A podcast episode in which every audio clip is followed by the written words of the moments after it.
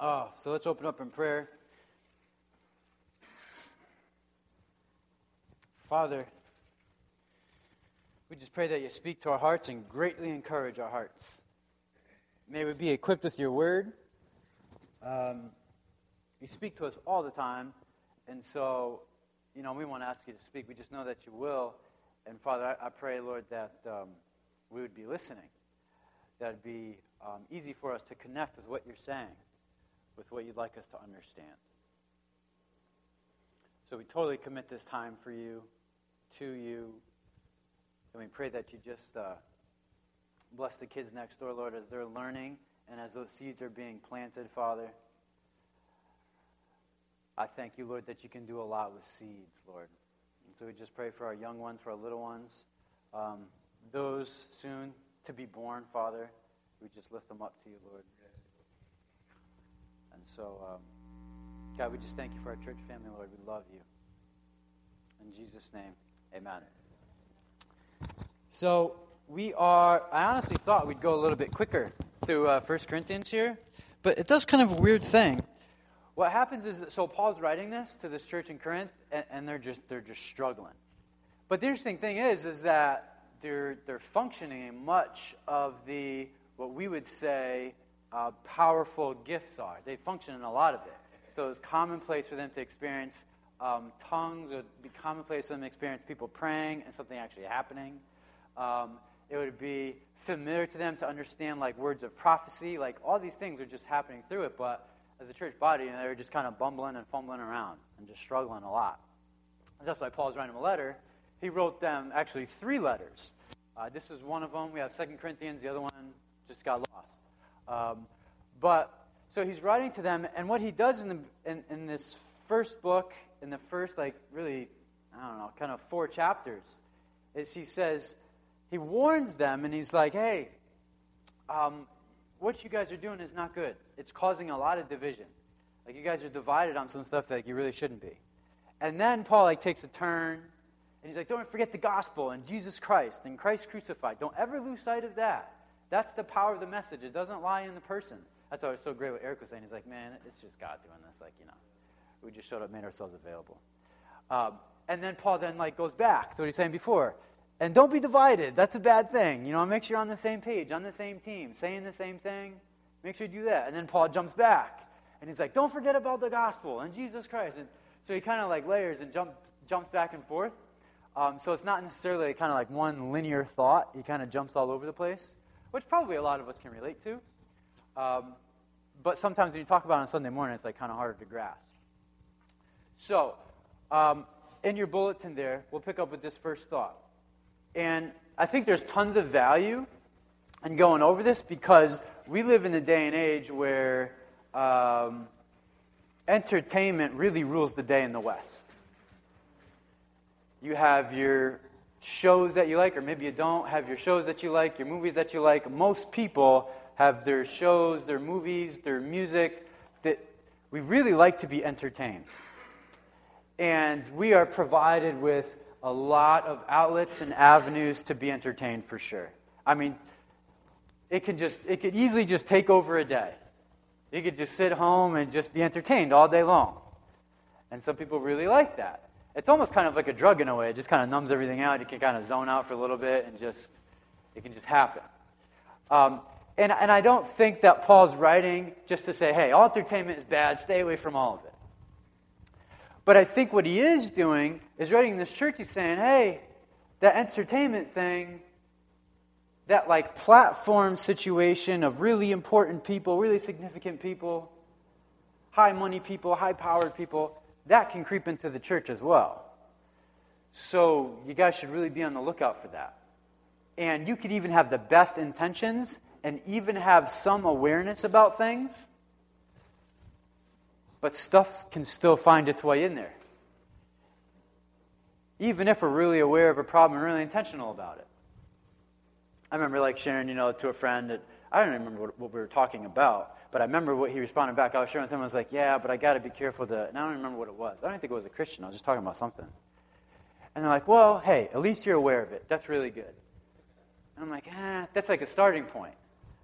I could still be aware of stuff, they really have good intentions, but, but like still fumble it around and still miss out.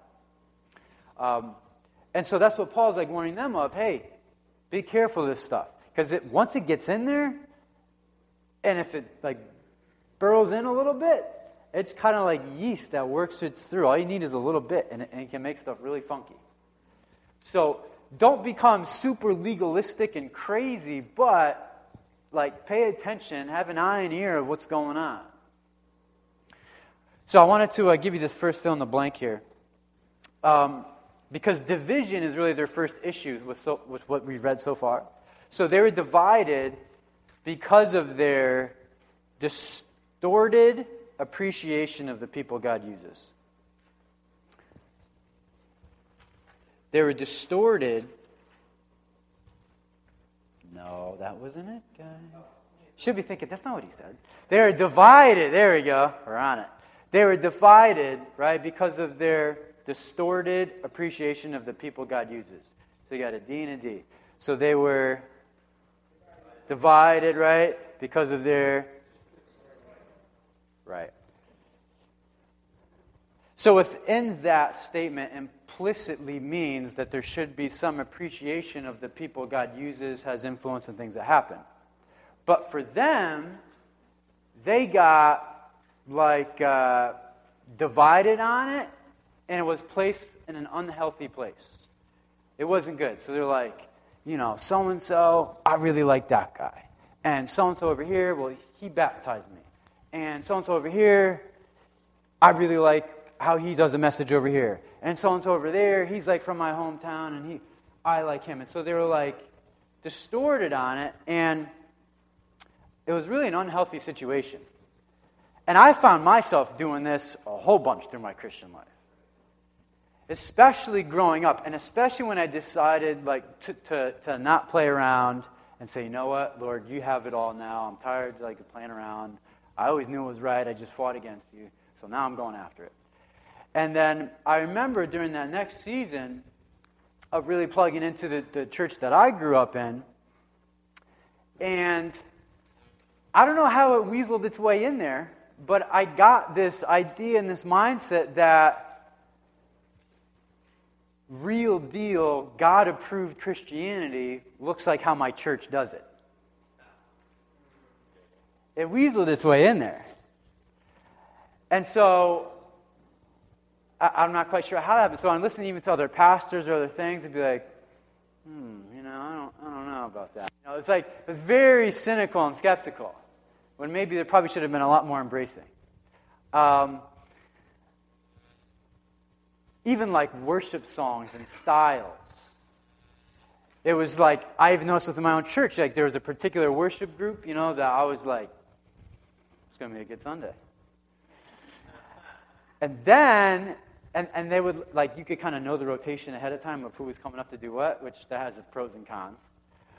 Obviously, one of the cons is if you're one of those people that look ahead and you're immature in the faith, you're like, mm, maybe I'm busy that Sunday. you know, like, not good, right? Not good. But like we can do stuff like that. I, I've definitely done stuff like that. And where we can place either people or a particular group, organization, or somewhere um, that can cause some division, and it just gets weird. It gets distorted. So I think a really good question, at least for us to ask, um, is how do I know if I've gone too far? That's a good question, I think, right? So, probably the very first baseline is like, am I doing it at all? That's a good place to start. And then, secondly, if God maybe shows us some things, then it's probably good for us to think about okay, like, is my appreciation getting to some place that's unhealthy? So, I think it's a good thing, certainly, to ask. Maybe we should talk about the answer. What do you think? Yeah. So, I had two kind of criteria that I thought might be helpful. Um, first one is I wrote down appreciate. It's in your bulletin, but you can write it down if you want. Appreciation versus a measuring stick. Appreciation versus a measuring stick. So what I mean is that things might be getting distorted or kind of weird um, if. Well, let me back up a little bit. I think it's good to appreciate those that have, you know, significant influence in our life to help us get closer to God. I think that's good. I think that we should show loyalty. I think that we should show respect to those people. I think that we should honor those people, whoever they are. And it could be, you know, home pastors. It could be um, missionaries.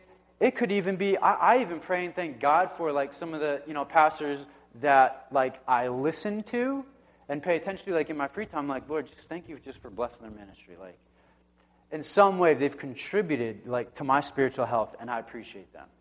So I just pray that you just keep blessing them, Lord. Help them to stay on track, not get caught up in craziness. Just keep on.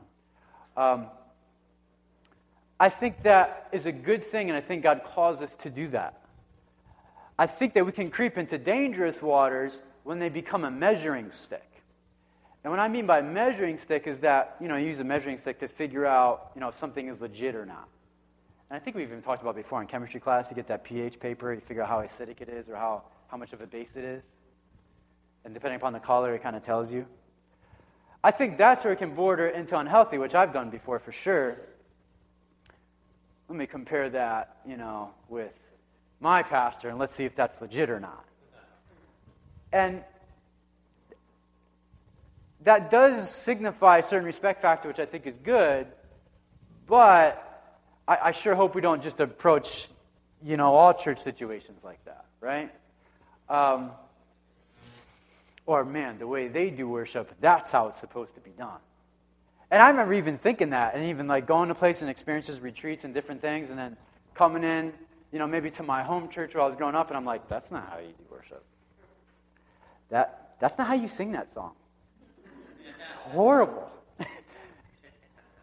not even God likes that. you know, I, I wouldn't go that far. But point being is, we can like use certain ministries, people, situation as a measuring stick. Unless it looks like that, it's not really legit. So I think we're called to balance it and just like be aware of, you know, where we're at and what we do because I think God totally wants us to be a fan of his people, to honor those that just um, in a really responsible and healthy way deliver his word, they live out his message. And God wants us to appreciate that, you know, and bless them and ask Lord to take care of them. But at the same time, there's like that part of us and the culture that we live in where we just want to like platform people, which can be dangerous, and then you know they can become a measuring stick. Um, so that was one criteria: appreciation versus a measuring stick. And then my other uh, note that I wrote down that helped maybe guard us against this division and distortion this idea of equipping versus entertainment. So the first criteria was appreciation versus a measuring stick. The second one being, what was it? Equipping versus entertainment. Equipping versus entertainment. Um, I think that if Paul were writing maybe to our church in our day and age, and maybe he planted one somewhere or planted a few and wrote to us, say, hey, listen, don't focus so much on having a phenomenal Sunday morning church service.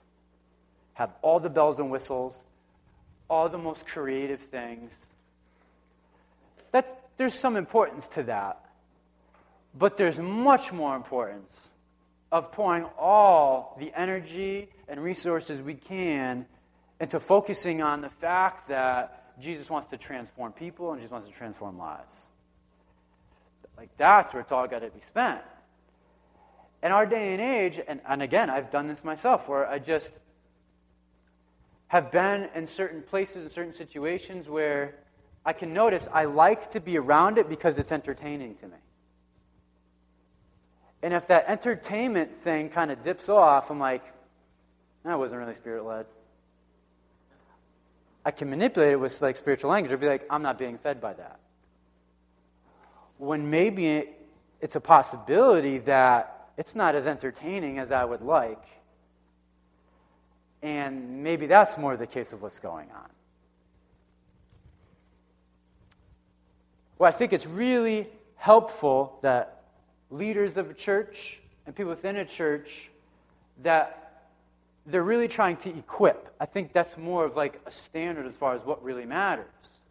is being equipped. So it's not like I just like to listen to that person and I just want to be around for this. And it's like, no, listen, are, are they responsibly living out their life to equip you as a disciple and follower of Jesus Christ?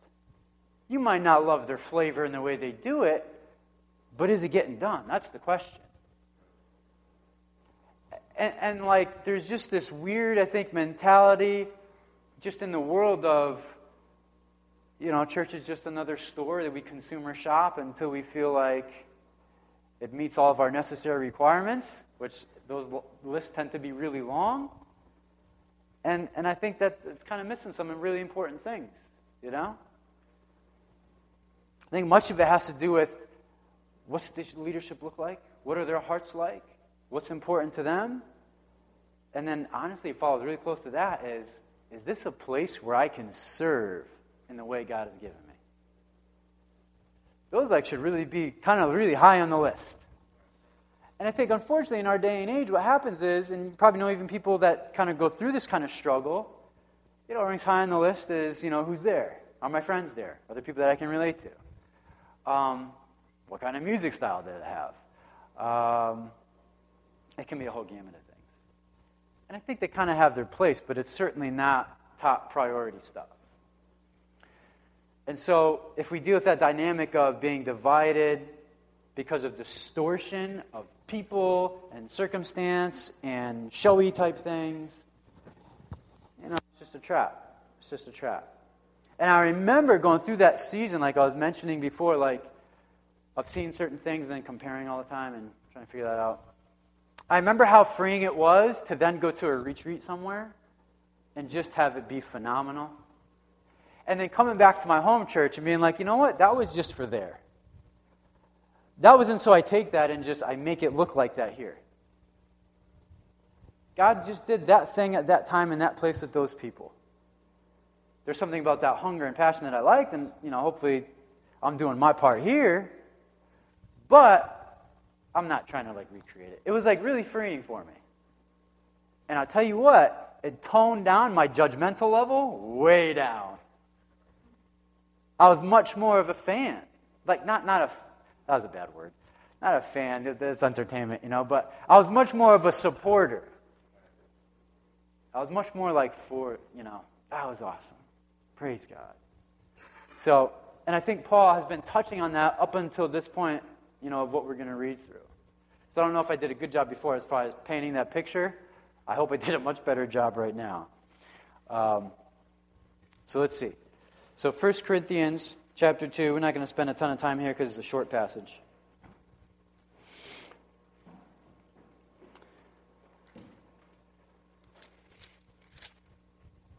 I said chapter 2. Nobody yelled at me. 126. At least somebody was confused. All right, so verse 26. It says, Brothers, think of what you were when you were called. Brothers and sisters, because there's girls there too. Brothers and sisters, think of what you were when you were called. Not many of you were wise by human standards. Not many were influential, but not many were of noble birth.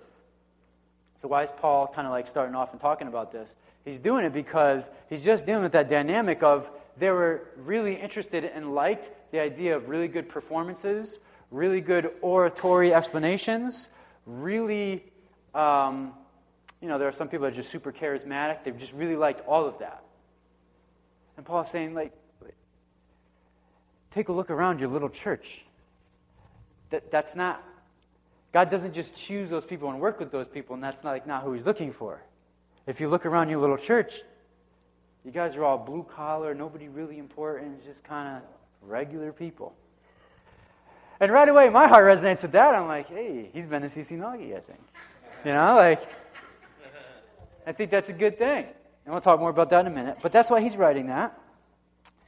Um, and then Paul, verse 27, he says, but God chose the foolish things of the world.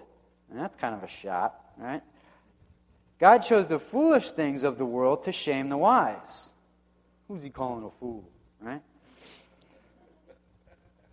And actually, if you translate that word there, it means like dull, like not, not super bright, not the brightest of the bunch. He's kind of taking a shot. that's okay. I, I resemble that. Said God chose the weak things of the world, shots fired again, to shame the strong. He chose the lowly, he's just kind of giving it to him here. He chose the lowly things of this world and the despised things and the things that are not to nullify the things that are, so that no one may boast before him. It is because of him that you are in Christ Jesus, who has become for us wisdom from God, that is our righteousness, holiness, and redemption. Therefore, as it is written, let him who boasts boast in the Lord. It says, When I came to you, brothers, I didn't come with eloquence or superior wisdom as I proclaimed to you the testimony about God. For I resolved to know nothing while I was with you except Jesus Christ and Him crucified. I came to you in weakness and fear and with much trembling. My message and my preaching were not with wise and persuasive words, but with a demonstration of the Spirit's power, so that your faith might not rest on men's wisdom, but on God's power. Right, that's powerful stuff. It's like, guys, like, listen, take a look around. This is who God works with. This, this is the way He does things. And he's like, listen, even when I came to you, I made a point to not seem really exceptional and just an amazing, amazing speaker. It's like I purposely did not try to go there so you wouldn't think a lot of me. I want you to think a lot of him. And that message is just, I think, even surprising. Because, man, I just, I, I, have so many friends, pastor friends, and, and and, and even I myself, you get into the trap of how amazing can I craft this and make this? And that's like so secondary. Primary is, is this coming from your heart, Lord? Because if it's not, I don't want any part of it. And you should see how many strategies are out there for successful communication from like a pastor to a congregation. As far as like time limits on how long you should talk about one subject, as far as how you should make a transition to the next one, because people's attention spans tend to go after about six minutes. So every like six minutes should be changing, and should be changing to a particular thing in a particular way. And it's like, I don't know. I, I guess it has some value. Maybe in a classroom that would help out a lot. And I find myself doing that in the classroom a lot. But when it comes to proclaiming His word and sharing His heart, it's very, very different. And That's why Paul's like, listen, it's about Christ, Christ crucified. I wasn't coming to be impressive. I was coming to demonstrate this is what God can do with a life that's surrendered. That was my focus, and that was my goal. And in the day and age that we live in, that's not a really popular message or goal. It, it, it's not necessarily commonplace where a lot of leaders at a church are like, my heart this morning is just to equip these people and just serve them and make sure that somehow, some way, they connect with the Spirit this morning. Because many times the question after Sunday service is, was it good? Was it good? Was it not? What did you think? Did people laugh? Did they smile? Did it connect? And maybe those are little indicators that there was some engagement, something happening but it gets distorted to where like it can jump to the top of the list. And if it was a good job, all those things definitely happened. And Paul's like, nah, like you guys are kind of missing. Like it's getting distorted.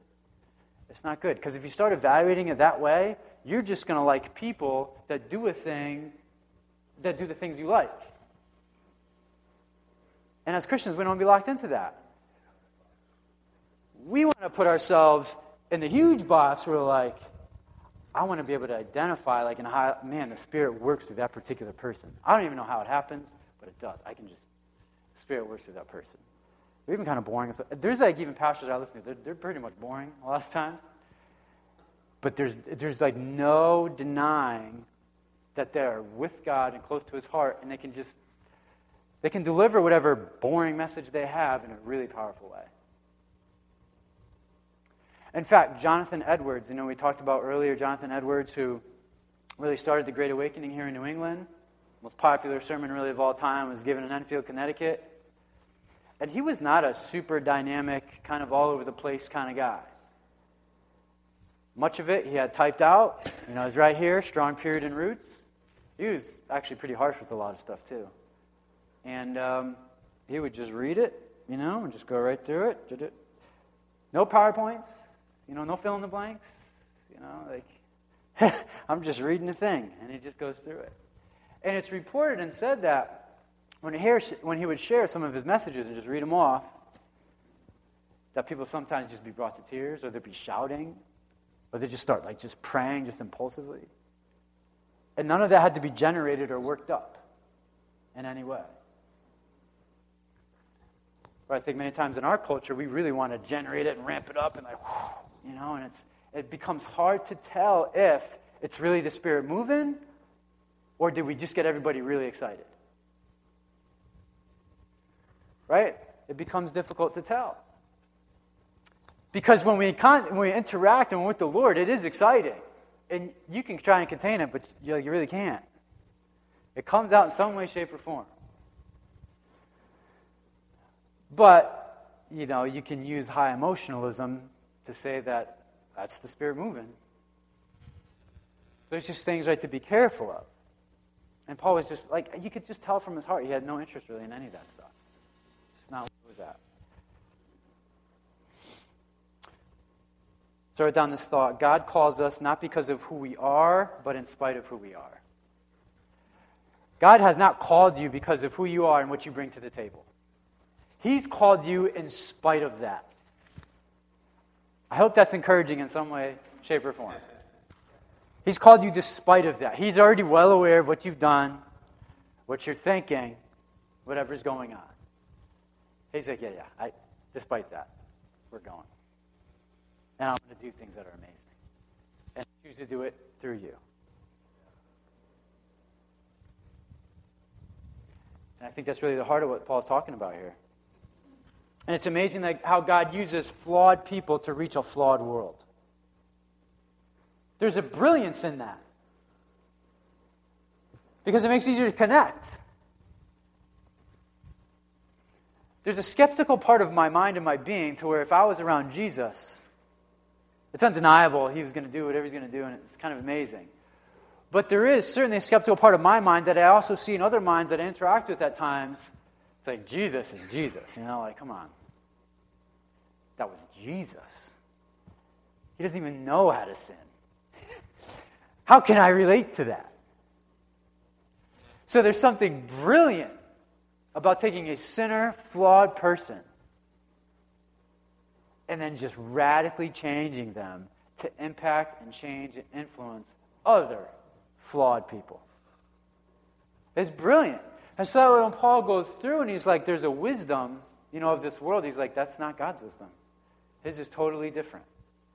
Totally different. The world thinks that being an all star is really important, that status is huge, that financial success is where it's at. That who you know and your image, big deal. God is like, no, not really. Give me whatever you got, sins, flaws, and all, completely surrender that to me, and see what I will do. It's a totally different message. And if there's some part of us that's like really locked into the entertainment thing, it's really hard for us to experience the other side where we live in a reckless abandon. Because we'll always be kind of like pulled, pulled like a magnet in that direction of, oh, that's really cool. It's like, oh, I want to see it. You know, and, and it can kind of actually make us lose time from investing our own hearts and lives over here into what God has for us.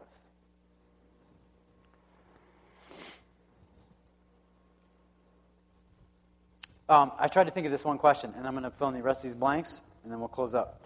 Um, I tried to think of this one question. Um, I think it's pretty obvious like, that Paul is writing that God takes really unlikely people to, un, to just crazy places, unlikely places, to do things that are beyond themselves. So I tried to think about it. Um, who is not unlikely that God would use? Who you're like, well, yeah, he's going to use them, duh. Um, and I tried to think of that, and, uh, you know, like, who would you think of as like, just like a lock? Like, yeah, God's definitely going to use them. That's just, that has to happen. I had a really difficult time answering that question. Um, God just loves to use everybody. And I even tried to go like the pastor's kid route. Well, if anybody's going to follow God, it's going to be the pastor's kids. And if you've had any experience maybe in churches, like some of the most screwed up people are the pastor's kids. And that's not a good thing, but that's kind of familiar. So that leads us into this first villain here. Unlikely people are the majority. Unlikely people, flawed, un- difficult people, they're the majority. We're the majority in heaven. The, the minority would just be the people that were gifted with just amazing abilities and talents. And man, there's just like some unique touch just upon their life, just a unique, just grace given to them for whatever reason.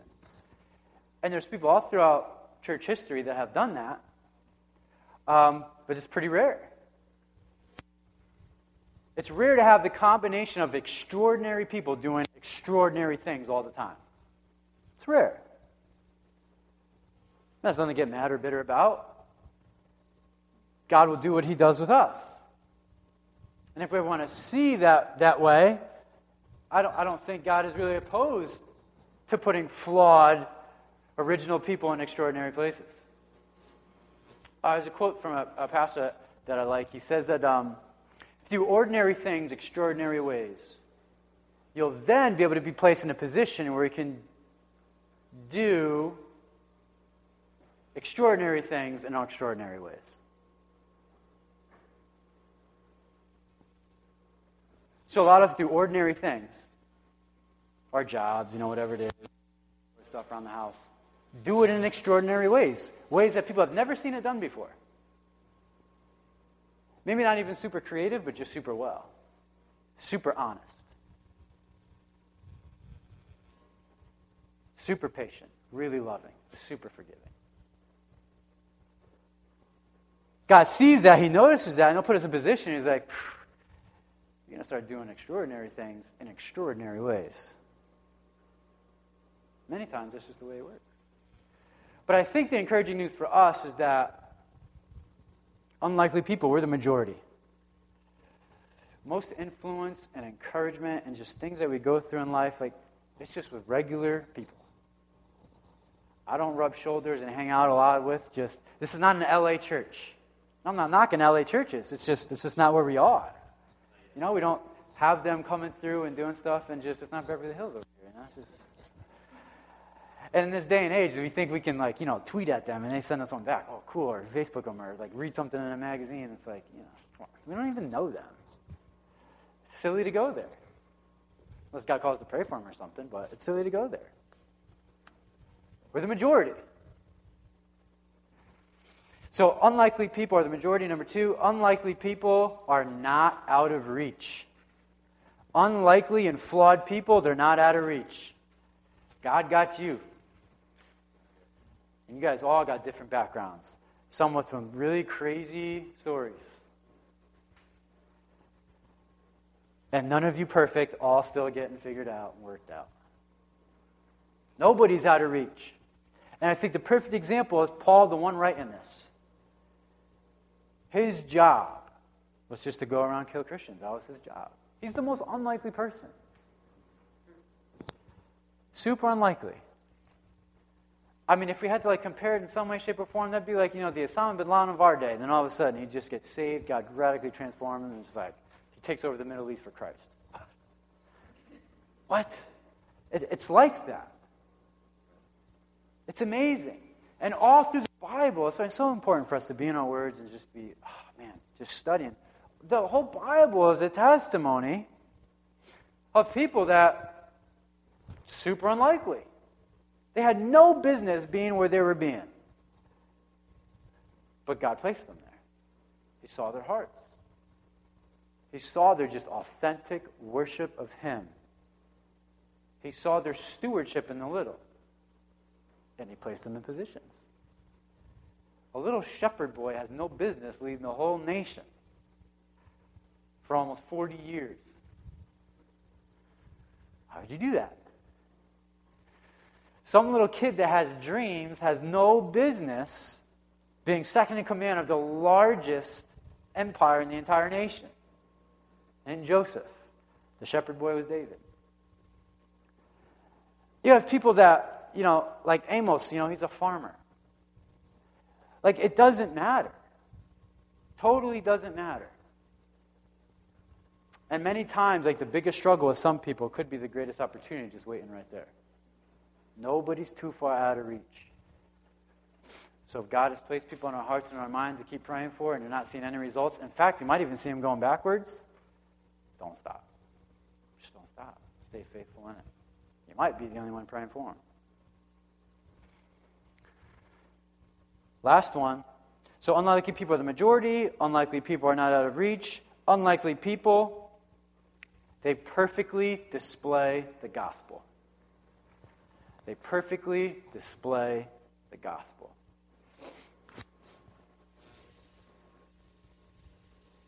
Not that they're perfect in doing it, but they're like an awesome platform. Because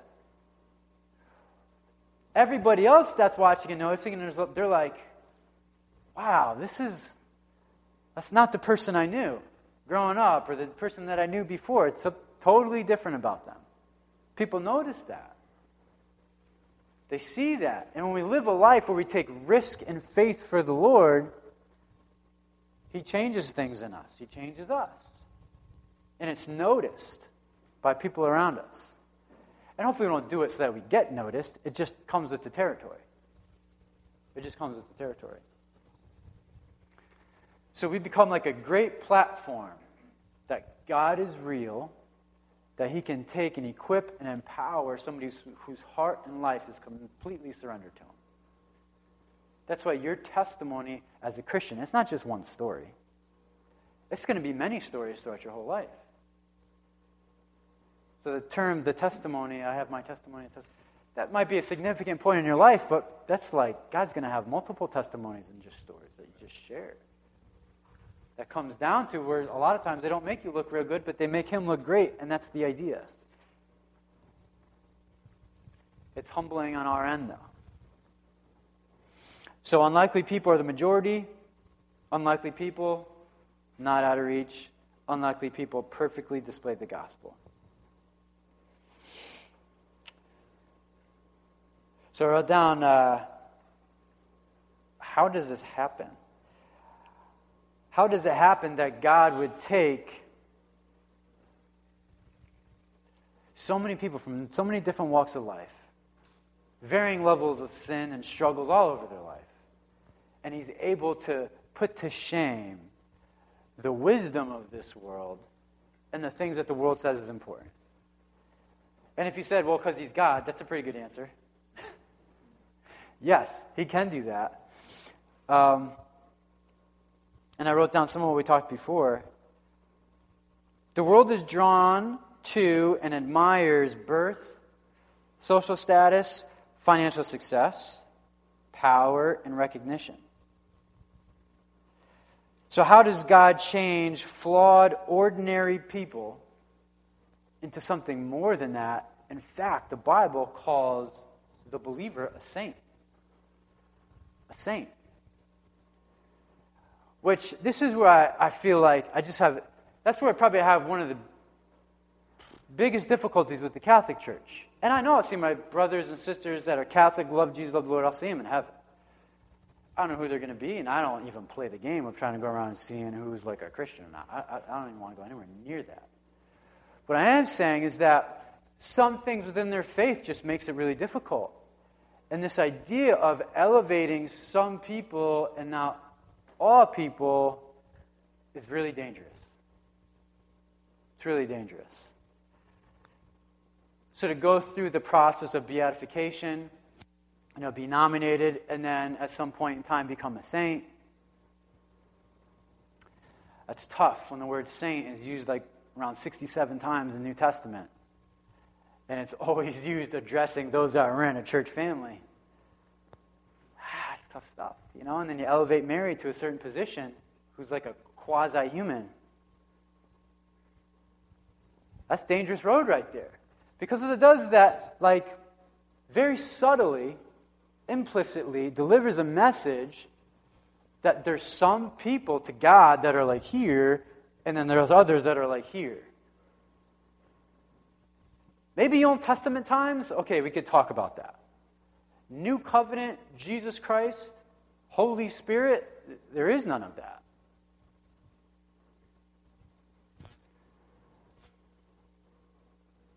So, this idea of, you know, kind of having different levels is just really dangerous stuff. And so, God turns us into saints, which is just crazy. And then I wrote down uh, his miracles and power through ordinary people cannot be duplicated or copied. So, his miracles, his power, his supernatural way of loving, it can't be duplicated or copied because it comes from only one place God Himself. That shames the world. It shames the wisdom of the world. Because it would be common to think, like we talked about last week, the religion of the nones, N O N E S, that um, good integrity and strong moral character will, in some way, put us in a good position where those are good works and good things, but the supernatural, life changing love that God is talking about, it never gets touched. Even with a heavy focus in our lives of honesty, thinking of others first, and being thankful. And a few of the other ones we talked about. Because you can certainly do those things without God. Absolutely. But it can, can it be done in such a way to where it doesn't keep the focus on us. And it gives glory to the God that saved us.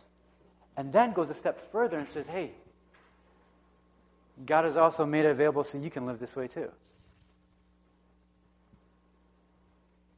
Because in that religion of the nones, the people that make their way up the ladder, and the ones that get highlighted and a lot of attention gets drawn to, those are the ones that do all those things really well, and a lot of gets, attention gets brought to them. And that's like the thing we're trying to go against. So there's like a, a way of wisdom that sees wise and focusing on just those types of characteristics and behaviors, but it's a trap. It's really a trap.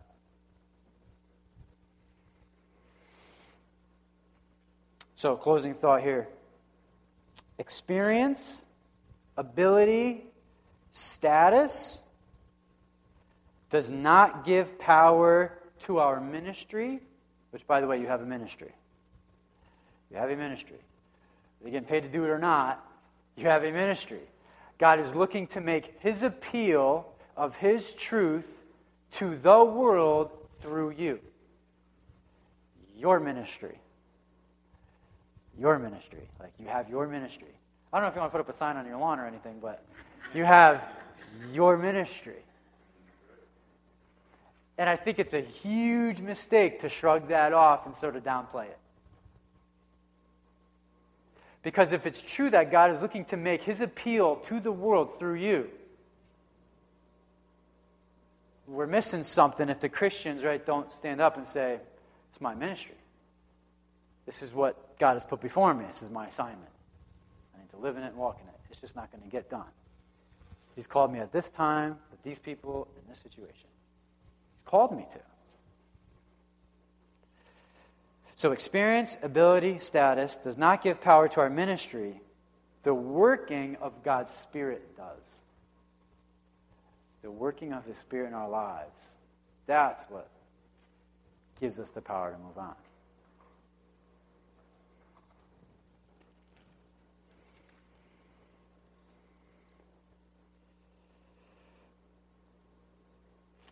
And I was going to read here. Yeah, verse 10. Take a look at chapter 2, verse 10.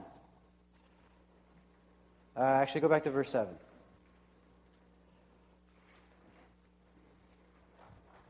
So, chapter 2, verse 7. Right, the working of God's Spirit. So, he talks a little bit more about God's Spirit here.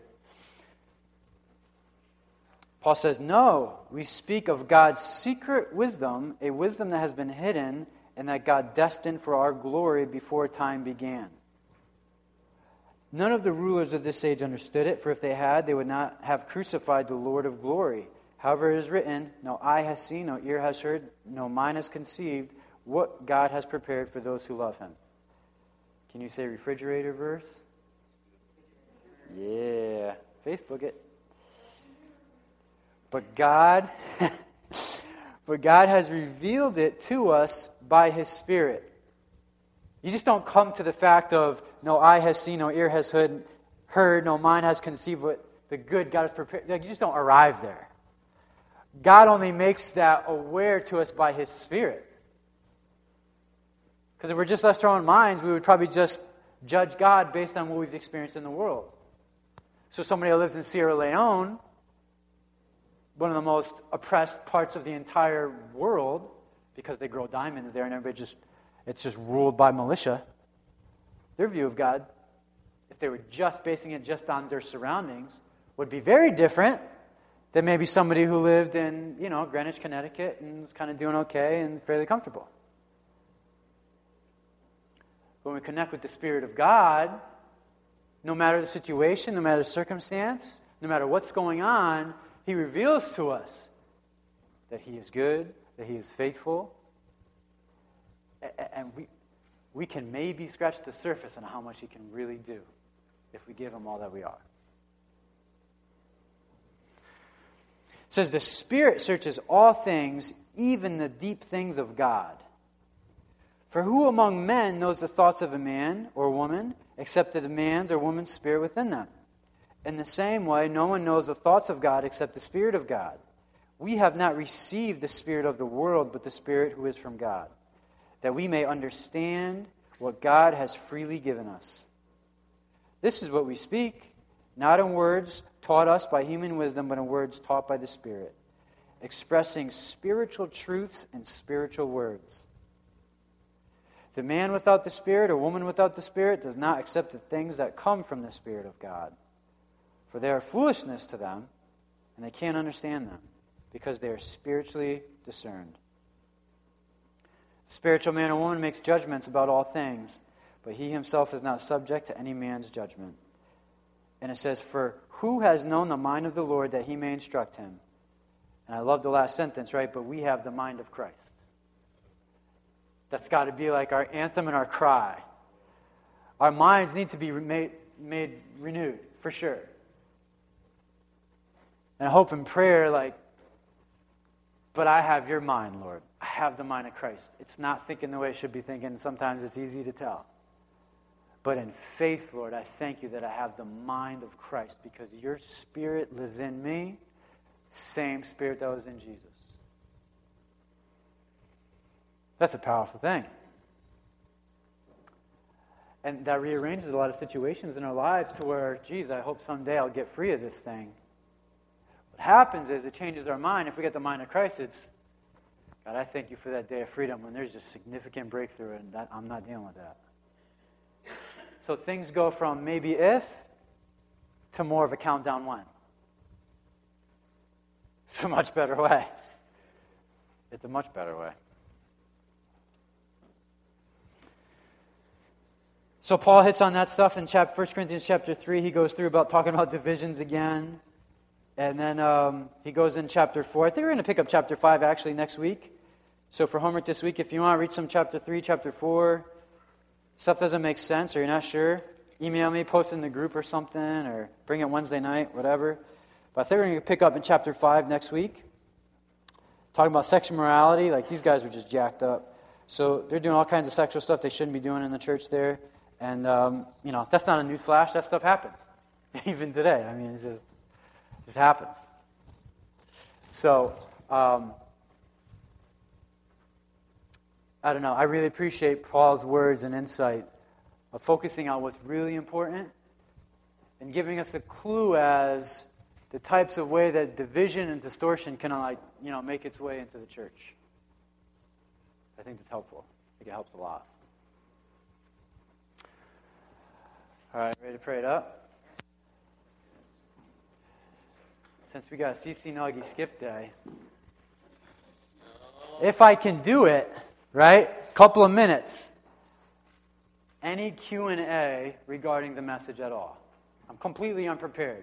So you very well may catch me and be like, eh. Any Q&A at all of any kind with anything regarding the passage or the message. Anything. You're like, you should have told me this first. It's just coming up now.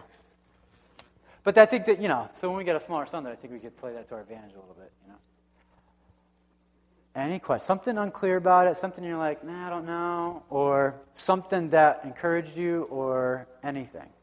Anything at all. I did not fill in the second line. That's a good starting point. Here we go. They were guilty of glorifying people beyond what was appropriate. They were guilty of glorifying people beyond what was appropriate. What's that? Yes, I think so. I think so. I mean, I think there's certainly like an honor and recognition towards people, you know, that we give, but it was going too far there.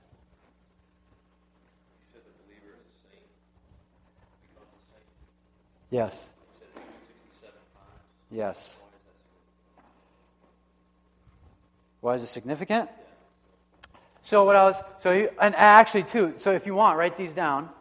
I wrote down some verses too in case uh, you have a hard time finding some of them. Uh, Colossians one one through eight, Acts nine, Ephesians four twelve. Believe it or not, in our, very own book, 1 Corinthians 1, verse 2. We talked about a few, so I maybe forgot, but it's in there, where he regarded them as saints. In Ephesians 5 3, a whole bunch of other ones. So the only uh, thing that I was trying to say with the 67 times is that each and every time the word saint was used, it was used in regarding the church body, church family that was there. So Paul would pen it, he would write it, and he'd say, hey, to the saints in CC Nagi, to the saints in Bethel, Connecticut, to the saints in Prospect, God and peace be with you. Da, da, da, so he would always regard them in that way. So, meaning if, if, if they weren't saints, and the Bible goes even further, if you look in 1 Peter, the Bible doesn't just call you saints, the Bible also calls you priests, a royal, part of a royal priesthood. That's just part of your inheritance because you're part of God's family. It's a nice perk. Um, so if Paul said those things to those churches, and he only meant it for some, it would be weird that he wasn't clear on that that many times. So a saint. So I would define. So I think that the way the Bible defines a saint is any born again believer. Any born again believer, any Christian that has submitted their life to the Lord, trying to walk in humility and repentance. That's a saint.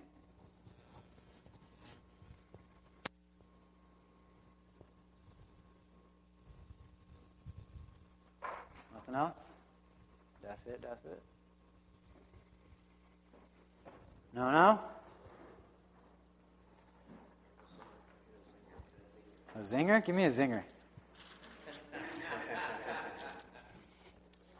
All right, so pick up next week in chapter 5. You got it. So if you didn't read 3 or 4, try and knock those out. Um, 5 and 6 really even tie into. You can even read ahead a little bit and look at 6 because the last part of 6 actually ties into sexual morality stuff too. Uh, we'll talk about marriage and like singleness and divorce and all that stuff. Um, we'll start getting into a whole bunch of stuff, so we should have a good time. All right, so let's pray.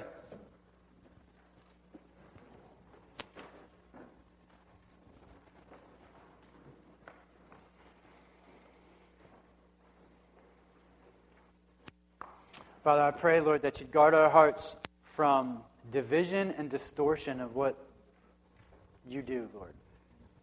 I pray you guard our hearts from attaching attaching people's abilities and our talents, Lord, um, to themselves. I pray, Father, that we would be, um, that we'd better understand how you equip people and how you use people. And how there's just, there's a value, there's a destiny, there's a call on each of our lives. And I pray that we would not be discouraged because of our past, because of our present, because of things we've done, Lord. Your grace and your love is more amazing than we can imagine. And when we choose to receive that and then walk in holiness, Lord, there's no telling what you can do. So I just pray, Father, that our hearts and minds, we would just be encouraged, Lord, that you can do anything with anything, Father. That our resources are only limited by you, Lord. And I pray, Father, for myself and for our church family that we could start at square one where we do ordinary things extraordinarily well. That we just stand out, Lord, for just doing the basic things in life that we have before us, in our families, in our jobs, in our friendships, in our finances, Lord. I pray that we could do all these ordinary things that we do. Monday's coming. Father, I pray that we would just do it extraordinarily well, Lord. That we could live out ordinary days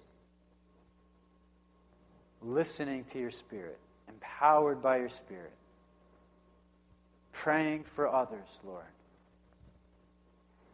taking risks of faith, Lord, embracing the process that you're bringing us through, choosing to worship instead of choosing to complain, choosing to love instead of remember.